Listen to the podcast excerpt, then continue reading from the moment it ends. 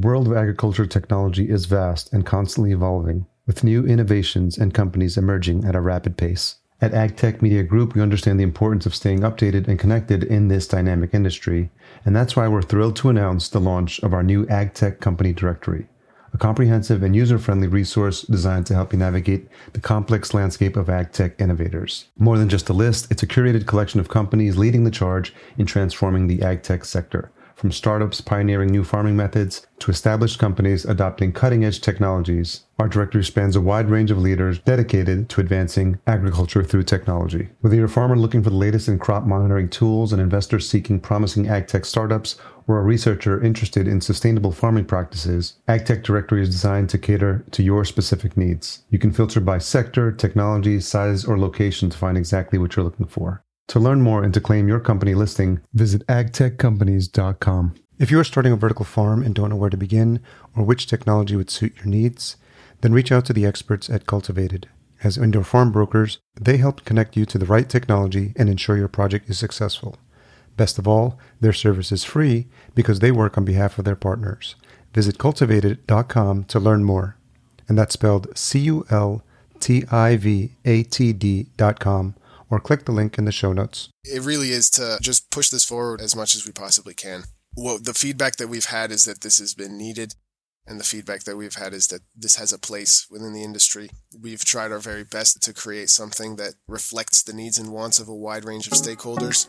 So the job now is to actually implement it, see how it works in action, tweak it as necessary, and grow the program with the industry.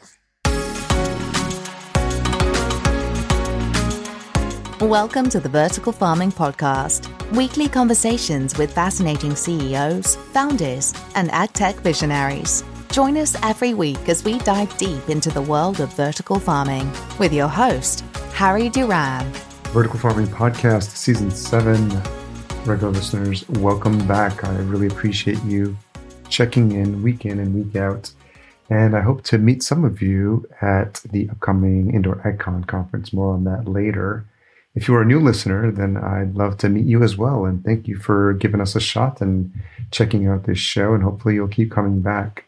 This is the one where we speak to fascinating CEOs and founders of the leading vertical farming companies from around the world. And I'm your host, Harry Duran.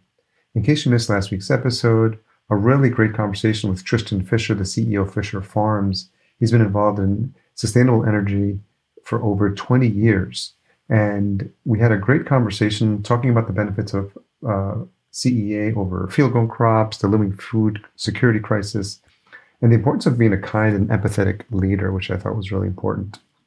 This week, we speak with Henry Ernst. He's the assessment manager at Control Union UK. And I know you may be thinking to yourself, doesn't sound like a founder or a CEO, but I felt this was a very important topic because in his current role, what they're working on is specializing in sustainability, and they do it for everything agriculture, fisheries, textiles, plastics, timber, biofuels, food safety.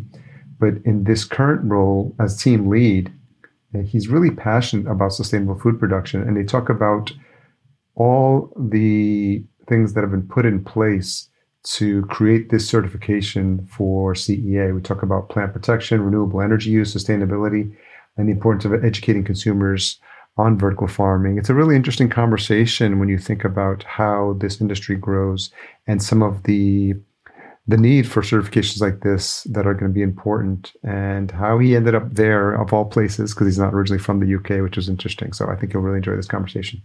If you are enjoying this episode or past episodes, I'd love it if you leave a rating and a review at ratethispodcast.com forward slash VFP, and I'll be sure to read yours out next. Okay, before we jump into this conversation with Henry, a few words from the folks that support this show. This episode is brought to you by Indoor AgCon 2023. I'm so happy to have been working with the team last year. Indoor AgCon 2022 was my very first indoor farming conference. So it was really eye opening for me. So I'll always be grateful to the team there for rolling out that carpet for me. and uh, really had a good time meeting a lot of past guests and excited to join them again this year. Entering its 10th year in a row, it's the largest trade show and conference for vertical farming and CEA, and it's returning to Caesars Forum Conference Center in Las Vegas on February 27th and 28th of 2023. Once again, they'll be co located with the National Grocers Association show as well, which is a really good fit for them. The conference keeps growing, and this year it's doubled in size. The expo floor now has more than 170 booths filled with new product resources and solutions to explore. You'll hear from experts, including CEOs, growers, investors, and others in the field during this full scale educational conference. As always, you'll be able to connect with peers, grocers, and other potential new business partners at their great networking events. I haven't even gotten to the best part.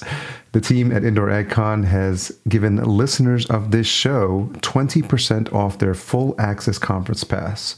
All you have to do is use promo code VFP, as in Vertical Farming Podcast, and sign up at indoor.ag. See you there. This year, Vertifarm takes place from September 26th through September 28th at the Exhibition Center in Dortmund, Germany. For those new to Vertifarm, it's the most significant trade fair for next level farming and new food systems. Their international platform is set to showcase the latest developments in innovative controlled production systems for vegetables, salad crops, herbs, and microgreens, as well as sustainable fish, insect breeding, fruit cultivation, and medicinal plants. Vertifarm is shaping the future of vertical farming and new food systems. Reserve your ticket and learn more at vertifarm.de. That's V E R T I F A R M.de. So, Henry Ernst, Assistant Manager at Control Union UK, thank you for joining me on the Vertical Farming Podcast.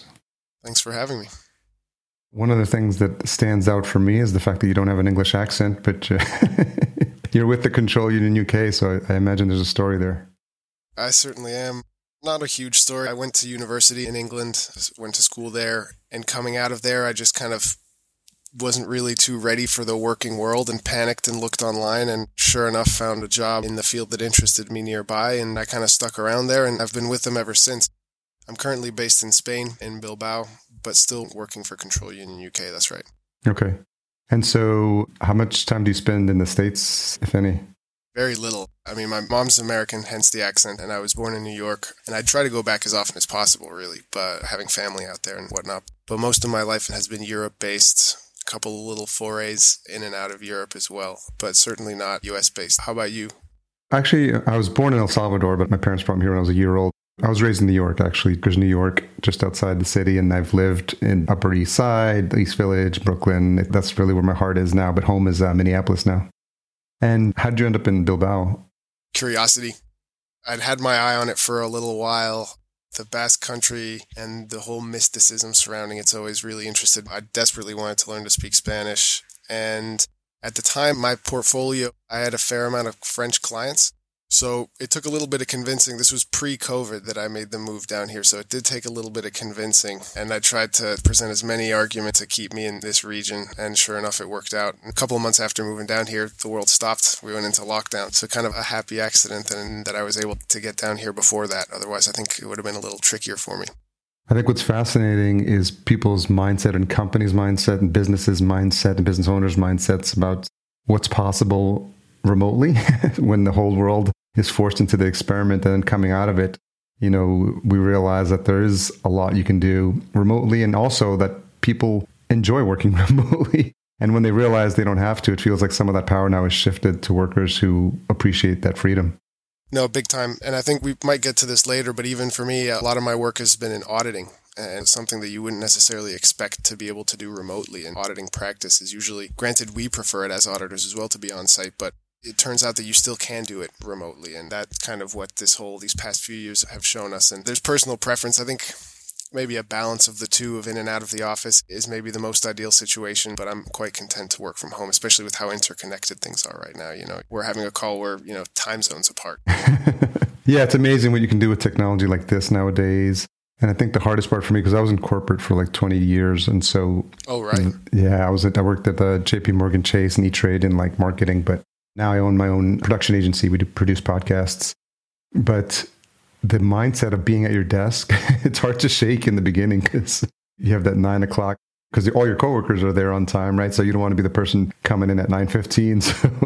So that was one of the hardest things I think as an entrepreneur to kind of like get into your own rhythm, but also like not feel like you're beholden to like a certain time frame and finding that balance absolutely i really i did struggle with that at first and then lockdown was kind of like okay i can't leave my house now anyways so it's that kind of threw me for another curveball but i think over time you kind of find what works for you and thankfully the company's been quite flexible and with regards to times it's not one of those like punch in punch out situations so that's i think quite a positive development in this whole nightmarish situation that we've gone through So I saw that a lot of your studies were focused on marine biology. Is that correct? Yeah, I've kind of parachuted into the vertical farming world, to be honest with you. I studied marine biology, I've been a fisheries guy traditionally for the vast majority of my career. And yeah, what happened was I was working for, and I still do technically, for Control Union UK. At the time, we were called Control Union Pesca, very small regional office focused purely on fisheries. And Control Union UK, the London based office, was merged to us or we were merged to them and we essentially formed one big company now. And i learned about the r&d department that they had for researching standards developing programs finding technical partner and working on program development with them. And having been interested in vertical farming for a really long time and controlled environment agriculture I think, yeah, there was some one aquaponics seminar that we had at a university, and a couple of my friends actually since then are now working in the aquaponics industry and since then without that kind of you know piqued the interest a little bit. And so once the r&d department became clear to me that kind of put two and two together and tried to promote or tried to get this whole program to happen. So i'm certainly not a vertical farming expert. My expertise lies much more in standards and certifications and auditing things of that nature. But being able to mesh the two has been really really fun and really enjoyable and I can relate to that as well because this podcast was born out of a passion for understanding this industry. And I've told the story several times, but I was given a book called Abundance by Peter Diamandis, which led me to Dickson Despommier's book on vertical farming, which led me to kind of, you know, dive deep. And they said, I want to talk to the founders and the CEOs of these companies and see what their story is because I'm curious because it's still a young industry. And it's so fascinating how many different paths people have taken to come in to this industry and, and how fast it's growing as well. It's what vertical farming allows, right? It's this plasticity that you can find within vertical farming where you have to adapt to all these external realities, and that's kind of informs the production realities. I couldn't agree with you more. I find that to be one of the most fascinating parts of this whole sector. So, how does one develop a passion for auditing and standards? well, a passion for auditing and standards. I think that's an oxymoron somehow my interest is in food and in sustainability. And I kind of, I wouldn't say grew up, but I would say my early adult life has been in the era of eco labels and in the era of sustainable certifications. And as a result, coming out of university, I heard about the MSC, of course, which is the eco label that I have most experience with, I should say. I heard about the MSC, I knew about it, and I was curious to see what that looked like from the inside you know, at the age of five, I didn't decide I wanted to be an auditor, right? It's kind of a byproduct of the situation. My interests lie in food and in sustainability, and I like speaking to people. I like speaking to people with all different backgrounds, kind of like you in that sense, where I like learning all the different facets that make up a whole. And the MSC is an incredible school for that because you speak to science, you speak to management, you speak to the fishermen, you speak to the NGOs, you get this incredibly holistic view of that microcosm of that world. And in that sense, that's what I like about auditing and certifications. It's not, you know, going through a set of requirements and seeing if things match up. That's teaches you wonderful things, you know, strictness, kind of a weird legal angle where you kind of should, shalls, you will learn how clauses work and that type of stuff. Clauses work. You learn how to apply a set of clauses, I should say. So you do learn, I suppose, more technical skills that are interesting in that sense as well. But really what it comes down to is that the fields of auditing that I've been in have always involved a multitude of stakeholders, and that what I'm more passionate for, I would say. What were some of your takeaways in your time spent with the fisheries and doing the auditing in that sector? I found that things just work better when people are all pulling in the same direction, when people are all pushing for the same thing. Through the different clients that I've had, I've seen different types of work atmospheres, if you will, where you're sitting around a table with the client and then maybe an NGO representative of a research facility who's involved with the fishery. And you can tell when everyone's pulling in the same direction towards, you know, sustainability minded and working together, it just yields better results. Whereas when there's antagonism and when just when there's a more standoffish working relationship, I find that things just grind along, but it's not the way to create change. It's not the most efficient way to create change. I would certainly say that another point that I learned is just, I suppose, coming back to what I said earlier, is just how many people are involved in this stuff. And I was looking at fisheries from a sustainability angle for the most part, but I also did some social audits. So, with regard to labor rights, things of that nature. And that is a whole other field. And it's just unbelievable just how many different skills are needed to drive sustainability or to drive improvements in a world like this. And that's something that I think I kind of carry with me when looking at vertical farming or any other kind of agricultural fields is everyone has to bring, you know, that you will not find a Swiss Army knife person who knows everything about everything. You really need to bring a wider group of stakeholders together. And that causes challenges, obviously, to reach agreement and to keep everybody happy. But that's kind of the fun part, in my opinion. And as an auditor, that's not your job. You don't need to get everyone to agree. You're just there to collect information and analyze it against the requirements. But you do see what these forums end up looking like, right? So that to me was a very interesting part of the job. What's the state of our oceans now? State of our ocean. It's not the best. It's not what it was like before we came along, certainly. But there's a lot of examples of really good work and of massive improvements. The issue is when politics gets meddled into it, and that's perhaps a rabbit hole for another day. That ends up being a huge, huge barrier to progress. You know, you speak to a fisherman, they want to be able to continue to fish their whole life. They want to be able to potentially pass this on to their children. we're talking families and generations, right, of, of fishermen, right? Yeah. Absolutely. And they're not the bad guys. They're playing in a very, very, very ever changing field and an ever increasing restrictions being put upon them and requirements being put upon them. So the state of our oceans, to come back to actually answer your question, is not as good as it could be, but hopefully we're going in the right direction. It seems like you've always had a passion for the water. You're part of a group called the Wild Swimming Cornwall. Did I see that on your LinkedIn or something that you're a fan of? LinkedIn is a funny one. I'm just starting to get into it. I'm not a big social media guy, and I need to do better. Some of that information might be obsolete on LinkedIn. So I just took a quick look. It's a group that likes to like get in the cold water and stuff like that. I thought it was interesting because I took my first cold water lake plunge here in Minneapolis, so that was an interesting experience. That's another level. That is pretty hardcore. I can't say that that's what I'm into. But yeah, Wild Swim, that's put on by my friend Max. Really cool initiative to basically get people closer to nature. And that's something I absolutely stand behind. Yeah, for sure. When did you start working with the Control Union on the vertical farm initiative? If you could tell like a little bit of the origin story, like how that started and where that came from. Yeah, for sure. This is not an idea that I don't want for this to come across as something that I came up with. There had been many initiatives looking at certifications within vertical farming, especially with the sustainability angle. The AVF, our partner, had actually published a white paper on this back in 2015. So this is by no means, you know, an original idea. But upon hearing about that R&D department, this must have been what, maybe two years ago now. How long have I been living here? Three years ago. I went to Franco, who is our director, and said, "Look, I think that there's a really good opportunity in the vertical farming space. You know, in Europe, there just isn't currently a certification that even really applies to them because the organic, EU organic, through its scope, bars vertical farming and soilless farming. So I don't think that's the case. In fact, I know that that's not the case in the US, however. But in Europe, for example, it was the case. And I just said, you know, there is the need for this, it seems. You know, knowing very little, just kind of going on on intuition and on the little bit of research that I had done. He then got the R&D team to kind of look into it a little bit further we did a market analysis and realized that there is actually a need. And the fact that the industry has shown such incredible growth means that, you know, there's not a need maybe today, this would have been three years ago, there's going to be a need for this pretty soon. So got the green light from them.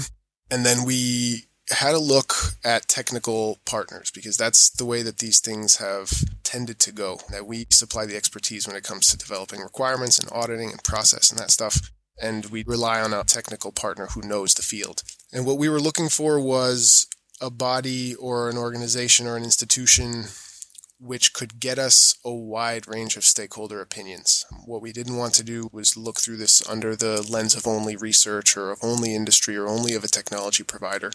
We really wanted to get as many different viewpoints as we could. And after looking at a couple of options, we saw that the Association for Vertical Farming has a massive network, very, very present. I think they're present on, on three continents, maybe more. And so we reached out to them. We agreed that this would be a good initiative for both, kind of agreed on the terms and signed a collaboration agreement. And then over, I would say, a period of maybe 18 months, maybe even two years, conducted stakeholder interviews or stakeholder workshops, I guess you would call them roundtables with, you know, 10, 12 stakeholders at a time, wide range of backgrounds. And we put the question to them. We said, you know, what is sustainability? for vertical farming? You know, what are the characteristics that should be taken into account when considering sustainability in vertical farming? And from that, we developed a set of about, I think the initial set was something like 15 key metrics or key categories. And there was some back and forth on the role of quality in sustainability, the role of social aspects within sustainability. And so after some toing and froing, we settled on the 10 that we have right now.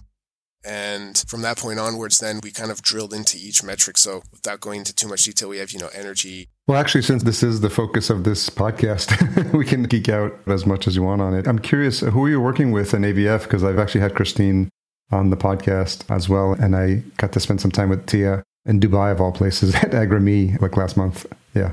Right. She mentioned she was out there. Christine's a very busy person. A lot of our initial contact was with Christine, with Joel. But lately, I've been working very closely with Ramin, who is a superstar. He's really, really strong. It's been great to work with him. He's kind of been the anchor for us on AVF side. He's been with the program since the very beginning and clearly knows it inside out. And so it's been good to have him on board for sure. Are you planning to be at the conference in Germany in September? I was there. Yeah, the one coming up, sorry, next year. oh, next year. Yeah.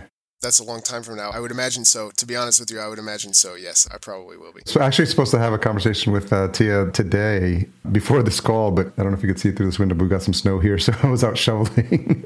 oh no, I can't see. It's a white glow. Yeah, yeah, yeah. We're chatting on Friday, so the timing's interesting. Yeah, so if you want to just maybe you know walk us through you know what those ten points are, because I think it'd be helpful for this audience to understand you know the level of detail that you've gone through in terms of putting this together. Yeah, for sure. So I should say perhaps a bit of background on these criteria. This is nothing that one person has come up with. So a lot of times when we talk about criteria and we talk about certifications, like, why did you put that in there? It was absolutely a multi stakeholder process and there was a whole lot of back and forth. We don't want Henry to be getting a bunch of emails after this. I hate mail. Yeah, no, that's fine. Published. no, but honestly, all jokes aside, please do send in any queries or, or, any issues that you do have. This is part of refining a standard and a set of requirements. And I suppose another kind of precursor to this is, or not, not even precursor, a word ahead of the presentation of these requirements is that this is version one.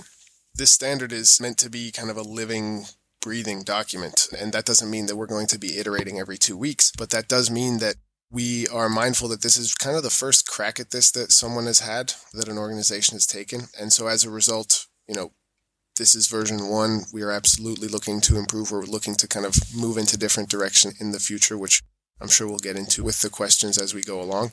But for the time being, we've come up with a couple of criteria. The first being energy use. So that's why it's number one, I suppose. That's really, I think, yeah, every single stakeholder really brought that one up. You know, it's the, it's the big one.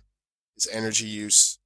We also look at renewable energy use because that's geographically more applicable in some instances than others, but we recognize that that's kind of where energy is trending. So including that in at this early stage was definitely a desired component from the stakeholders. We've also got water use in there. What else we got? We got nutrients, water nutrients, substrate use, so that's the matrix in which the roots would grow. A plant protection plan. So that has to do with, well, what it says in the name, any type of protection measures that are in place for the plant. So this is kind of teetering on some quality aspects, but we really couldn't get this out of the program. I tried, but this was absolutely, you know, hammered into us that plant protection is an essential part of sustainability when it comes to vertical farming. How are they defining plant protection? So it's basically any measures, any management measures taken to ensure the protection of the crop. So one of the requirements is that no plant protection product can be applied directly on the plant, which is, I really don't have much background, but I felt that that was quite severe. But it was a pretty adamant sentiment that applying protection products directly to plants is below the bar that the stakeholders wish to set for sustainability. Beyond plant protection, we have the use of space, average distance traveled, otherwise known as food miles. 0.9 is seeds and seedlings, and then finally waste and essentially kind of waste management. So this was our first stab at the criteria for sustainability within vertical farming. The general approach that we've taken has been data collection and continuous improvement. So whereas for other fields of agriculture or wild capture, like fisheries, for example. You know, those are forms of agriculture that have been around for maybe 9,000 years, something like that. Vertical farming has been around for an infinitely small amount of time compared to the conventional. So the databases, benchmarks that exist for these other forms of agriculture and the vast pools of information just don't exist yet for vertical farming. So our desire is to basically take the first step on a road to a quantitative approach. Feedback that we've gotten is, you know, what are the benchmarks? What are the levels we're setting at? How many liters of water is, is sustainable? The answer is that any number that we would give you right now would not be well founded due to A, the different production realities that we mentioned earlier and the different systems that are in place, and B, just the lack of a wide database for us to be able to base those benchmarks upon. And in order for us to begin that work, we need to start from a point of data collection and continuous improvement to drive sustainable initiatives and practices. So this was an approach that the stakeholders generally agreed with, that was achievable but not flimsy, but that at the same time kind of at its core will drive improvements within the industry and that's what we hopefully set out to do. When was the first round published? So these documents all now belong to AVF. They're the program owners. Control Union UK are an auditing body. These were published, I want to say, just ahead of the summit in September this year. I'm not sure of the publication schedule. Yeah, and, and just for the benefit of the listener, we're at end of November 2022. From the folks that were participating as stakeholders or even companies outside, I know it's still early days, relatively speaking, but what was some of the response and feedback that you were getting? So interestingly enough, some of the response was not quantitative enough. You know, tell us the number and we'll try and reach that. So that was a piece of feedback which is encouraging and that great sign for sustainability within the industry, but it's just not something that we can realistically achieve right now. And so that was one big piece of feedback. The other big piece of feedback, it was suppose more question than anything, but it was inquiries on price and on process and on things of that nature. But generally, the feedback when we presented it in Dortmund there were some challenges on the program, especially on the seeds component, which was really good to hear and absolutely has been noted. But generally, the thought was that it was a positive development. We've had a few inquiries from producers. We've had a fair few inquiries from consultancy agencies just looking to learn a little bit more about the program, about the accreditation behind it. So, generally, I think the reception's been positive.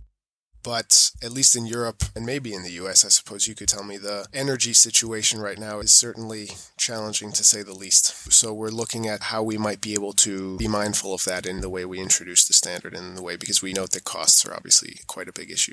So we're trying to basically make uptake as easy as possible while, you know, remaining a viable business. And what is the cost? Is it something that gets renewed every year or what's the process look like? The current process is been designed to basically highlight as many red flags as possible from as far away from the audit as possible. Because we know that the audit burden and the cost burden of running such a program can be high. We've developed it to be basically a two part system. Part one of the audit is a desk based review where the CAB or the Certification Assessment Body, CAB CAB, sorry, the jargon is baked into me now we conduct a document review, confirm the scope of the audit, and essentially at that point, by collecting as much information as they're able to send remotely, we can rapidly appraise where they might stand against the checklist and say, okay, without providing consultancy, we just say this is where you'll find another nonconformity, etc. And at that point, we send those outputs back to the client or to the producer. And if they feel that okay, no, there's too many nonconformities. There's no way we're going to be certified. Let's pump the brakes, implement changes, and then try again. That's possible rather than having to pay and having to organize the administrative burden of having a full audit, which can take, we estimate it'll take four months or so from start to finish. And so essentially by having this first step in place, that avoids A, cost, and B, uh, administrative burden. So hopefully facilitating uptake. That's kind of a key thing that we saw the need to build in as quick as possible. And have the costs been finalized yet? Costs are situation and scope depending. In a multi-site farm, logically it'll take more time to go through it all, and so the costs will be higher. The licensing costs, so associated to using the eco label and things of that nature, I believe have been finalized, but you might have to check that on your conversation on Friday. And all that will be found on the AVF site? Yeah, as far as I'm aware. There's also a site for the program, which I do not know off the top of my head. Yeah, you can just send it over to me and we'll make sure we put it in the show notes as well. Was this the first time for you going through this process with a new industry that you were still learning yourself? Yes. Thankfully, I didn't do it completely by myself. I had uh, a whole team, a significant portion of the R&D team at Control Union UK backing me up, and I could rely on the boundless expertise from AVF and their members. But yeah, this was the first kind of step outside of the marine realm. was there any parallels in the work you've done with the fisheries that you saw when you were doing it with vertical farming? Yeah, so this mainly had to do with the auditing side, which is the most fun and wonderful side of a certifications program. But it's something that you notice is a degree of fatigue might set in during repeated audits. Either the frequency or the intensity of an audit is becomes a burden. It eventually becomes very significant to the auditee. And a distraction, I would imagine, as well. Oh, absolutely. The successful labels that you kind of know and hear about, it's worth the while, right? Because the label either achieves, you know, access to different markets, price differentiation, product differentiation, that thing, things of that nature. We're in the process in the conversation of speaking with a couple of farms to kick off the first inspections and to kick off the first audits. So we're hoping to have those lined up for early 2023. There has been interest, particularly in the Middle East. There's been a fair amount of interest there, and we, we have a fair amount of conversations ongoing there not only with farms, also with bodies looking to participate in certification and in the, the kind of wider program framework. But I would say, no, the key tools that I took out from the marine into the vertical farming and granted there's you wouldn't imagine that there's so many applicable ones is is certainly to keep the burden as light as possible while making the standard as robust as you can within that constraint I imagine this is something as you know we're hearing of farms closing in the news you know in the past year and so I think anyone who's entering the industry and people thinking of starting new farms, you know, this is probably something that they should have on their radar or even be considering because from a certification perspective is something that they most likely would want for their farm. And so I think anyone who's interested in getting started, I think would behoove them to look at the work you guys have done and then put into place. I think part of the reason is because vertical farming and the fact that it's kind of still in a nascent stage is not necessarily well known by the general consumer. It's starting to get there, but the justification for the difference in price points or factors like that might not be so clear to the average consumer. And this is part of what labels allow. Now, you see that taken to the extreme at times with greenwashing and with false claims and things of that nature. And the legislation is starting to catch up to that. So, thankfully, hopefully, that won't be a problem for too much longer. But really, when it comes to setting a product apart and to also just acknowledge good practices labels remain a really good tool for that. That the strong labels remain a really powerful tool, and eco labels have come under significant criticism as of late. But I maintain that it remains a powerful tool for the consumers as long as the consumer is, is aware of what that eco label represents. Yeah, it's almost like that's part of the education process as well, because you know the company is demonstrating through this process that they've you know met the standards that you just outlined, but also for the consumer, just what does it mean to see a label that they've never seen before? And does it have any significance for them? And is it all for naught if they're looking at it? Does it sway them in a way where they can justify the higher price or the comfort level in knowing that their food is of a higher quality because of these standards? And I don't know where that falls in terms of control union's purview or AVF, but I feel like there's a need for educating the consumer as well into what it is and where the benefits are. I couldn't agree more. And I suppose this isn't to kind of push the burden away from ourselves, but there's a fine line to tread when you're an auditing body kind of campaigning for a certification scheme, right? That raises questions of impartiality and independence and things of that nature. So we are, of course, we're not on mute. We are making our channels aware of this certification. You'll look to the AVF and to the certification body itself to rather the certification owner, the standard owner itself, to conduct a lot of that outreach. Certainly. Yeah. So, what's next for you now that this process is is completed? Get a client, get someone on board.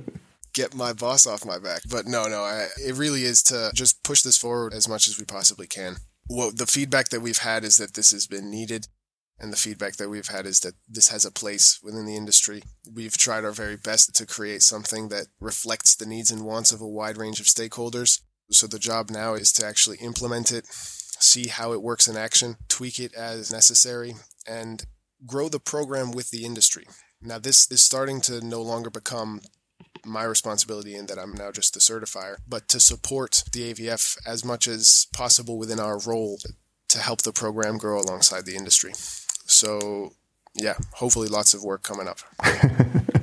What's top of your list uh, if you look out over the next six months of things you're looking to get done or you'd like to get done?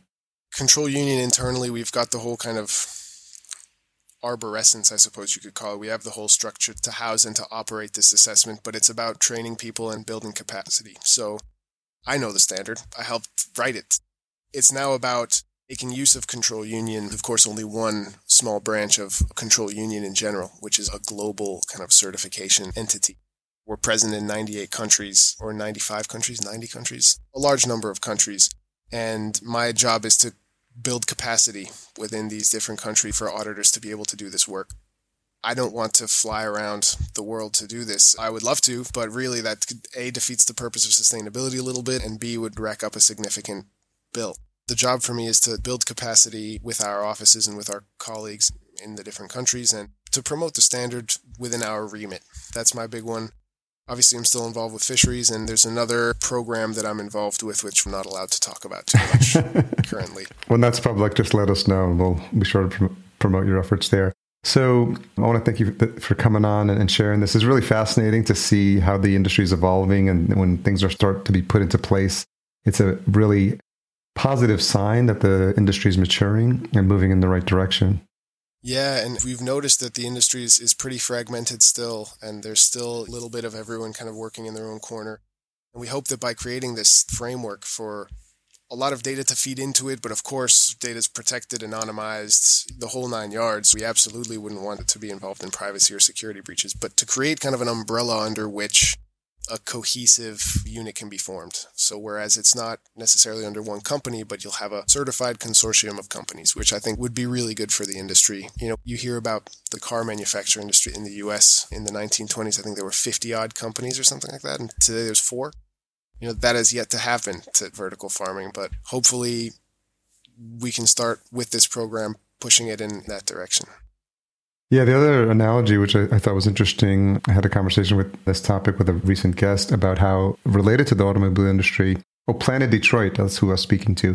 It's an interesting model because not only do they have the major car manufacturers, but they built this really great ecosystem of suppliers and partners and vendors and all working together in a cohesive way and synergistic way. And I think we still have yet to see that. I can see where there's opportunities for that to happen in vertical farming as well. Yeah, for sure. You know, at that show in Dortmund, you start to see the, the technology providers and things of that nature. And you can see, as you mentioned, the whole ecosystem around the actual end product. It's going to be fascinating to watch it grow in the coming years, certainly. Yeah. So, given the audience, folks super interested in the world of vertical farming, uh, a lot of the CEOs and founders listen to this show as well. So, I'd like to leave a little time at the end of each conversation for you if you have a message specifically for this audience you know if there's anything that comes to mind that you think would be helpful for folks in this space to hear Sure. Well, check us out, the Sustainable Indoor Farming Program. If you have any questions on the program at all, feel free to reach out to me, Henry Ernst. I'm sure the, the email will be provided somehow to some capacity with this podcast. We've been working really hard on it for a really long time, and we've really tried to create something that applies on a global scale without watering it down to the point where the requirements are not rigid or robust or maintain, uphold any standards. It's been a challenge, but it's been a lot of fun to do and hopefully we've created something of, of value which serves to improve sustainability within the field. I look forward to hearing from you. Yeah. Well, we'll make sure to include all those links. The main site is controlunion.com. Is that right? uk.controlunion.com? That's the one. All right. I want to thank you for coming on and sharing a little bit of your backstory as well. That's always fun to hear how folks end up in this space and make sure you keep us apprised. And if there's anything we can do to support the initiatives, just let us know and we'll be sure to share those efforts as well. Yeah, tell your friends. No, but thank you so much for having me on, for reaching out. It's always great to hear, and I could talk about this all day. So, really appreciate you reaching out. Yeah, thanks for your time. Cheers. Thanks again to Henry for making it onto this show. It was really interesting to hear all the work that's being done for certification at Control Union. So it'll be interesting to see where this uh, ends up and, and how it progresses as more and more people hear about it and support it. Special thanks to our season seven title sponsor, Cultivatd. If you're looking to a vertical farm and don't know where to start or which technology will suit your needs, reach out to them today. Best of all, their service is free because they work on behalf of their partners. Learn more at cultivatd.com, and that's spelled C U L T I V A T D.com. Just leave out that last E. This episode is brought to you by Indoor AgCon 2023. I'm so happy to have been working with the team last year. Indoor AgCon 2022 was my very first indoor farming conference. So it was really eye opening for me. So I'll always be grateful to the team there for rolling out the carpet for me.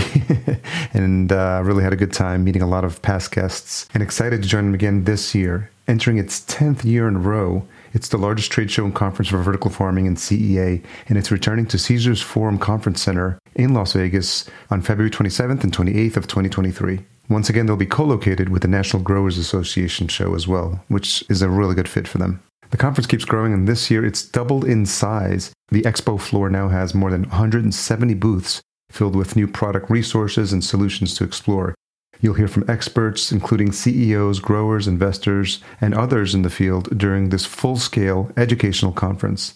As always, you'll be able to connect with peers, grocers, and other potential new business partners at their great networking events. I haven't even gotten to the best part. The team at Indoor AgCon has given listeners of this show 20% off their full access conference pass. All you have to do is use promo code VFP, as in Vertical Farming Podcast, and sign up at indoor.ag. See you there. Podcast production and marketing provided by Fullcast. Learn more at fullcast.co and see if a podcast is right for you. As a reminder, if you're enjoying this show, please leave us a rating and a review at ratethispodcast.com forward slash VFP. We'll be sure to read those out on future episodes. Tune in next week for another conversation with yet another fascinating leader from the world of vertical farming, and this time it's a round two visit from Tobias Pegg of Square Roots. Until we meet again, here's to your health. Thanks for listening. To read the full show notes for this episode, which includes any links mentioned in the episode, as well as a full show transcription, visit verticalfarmingpodcast.com. There, you can sign up for our email list to be notified when new episodes are published.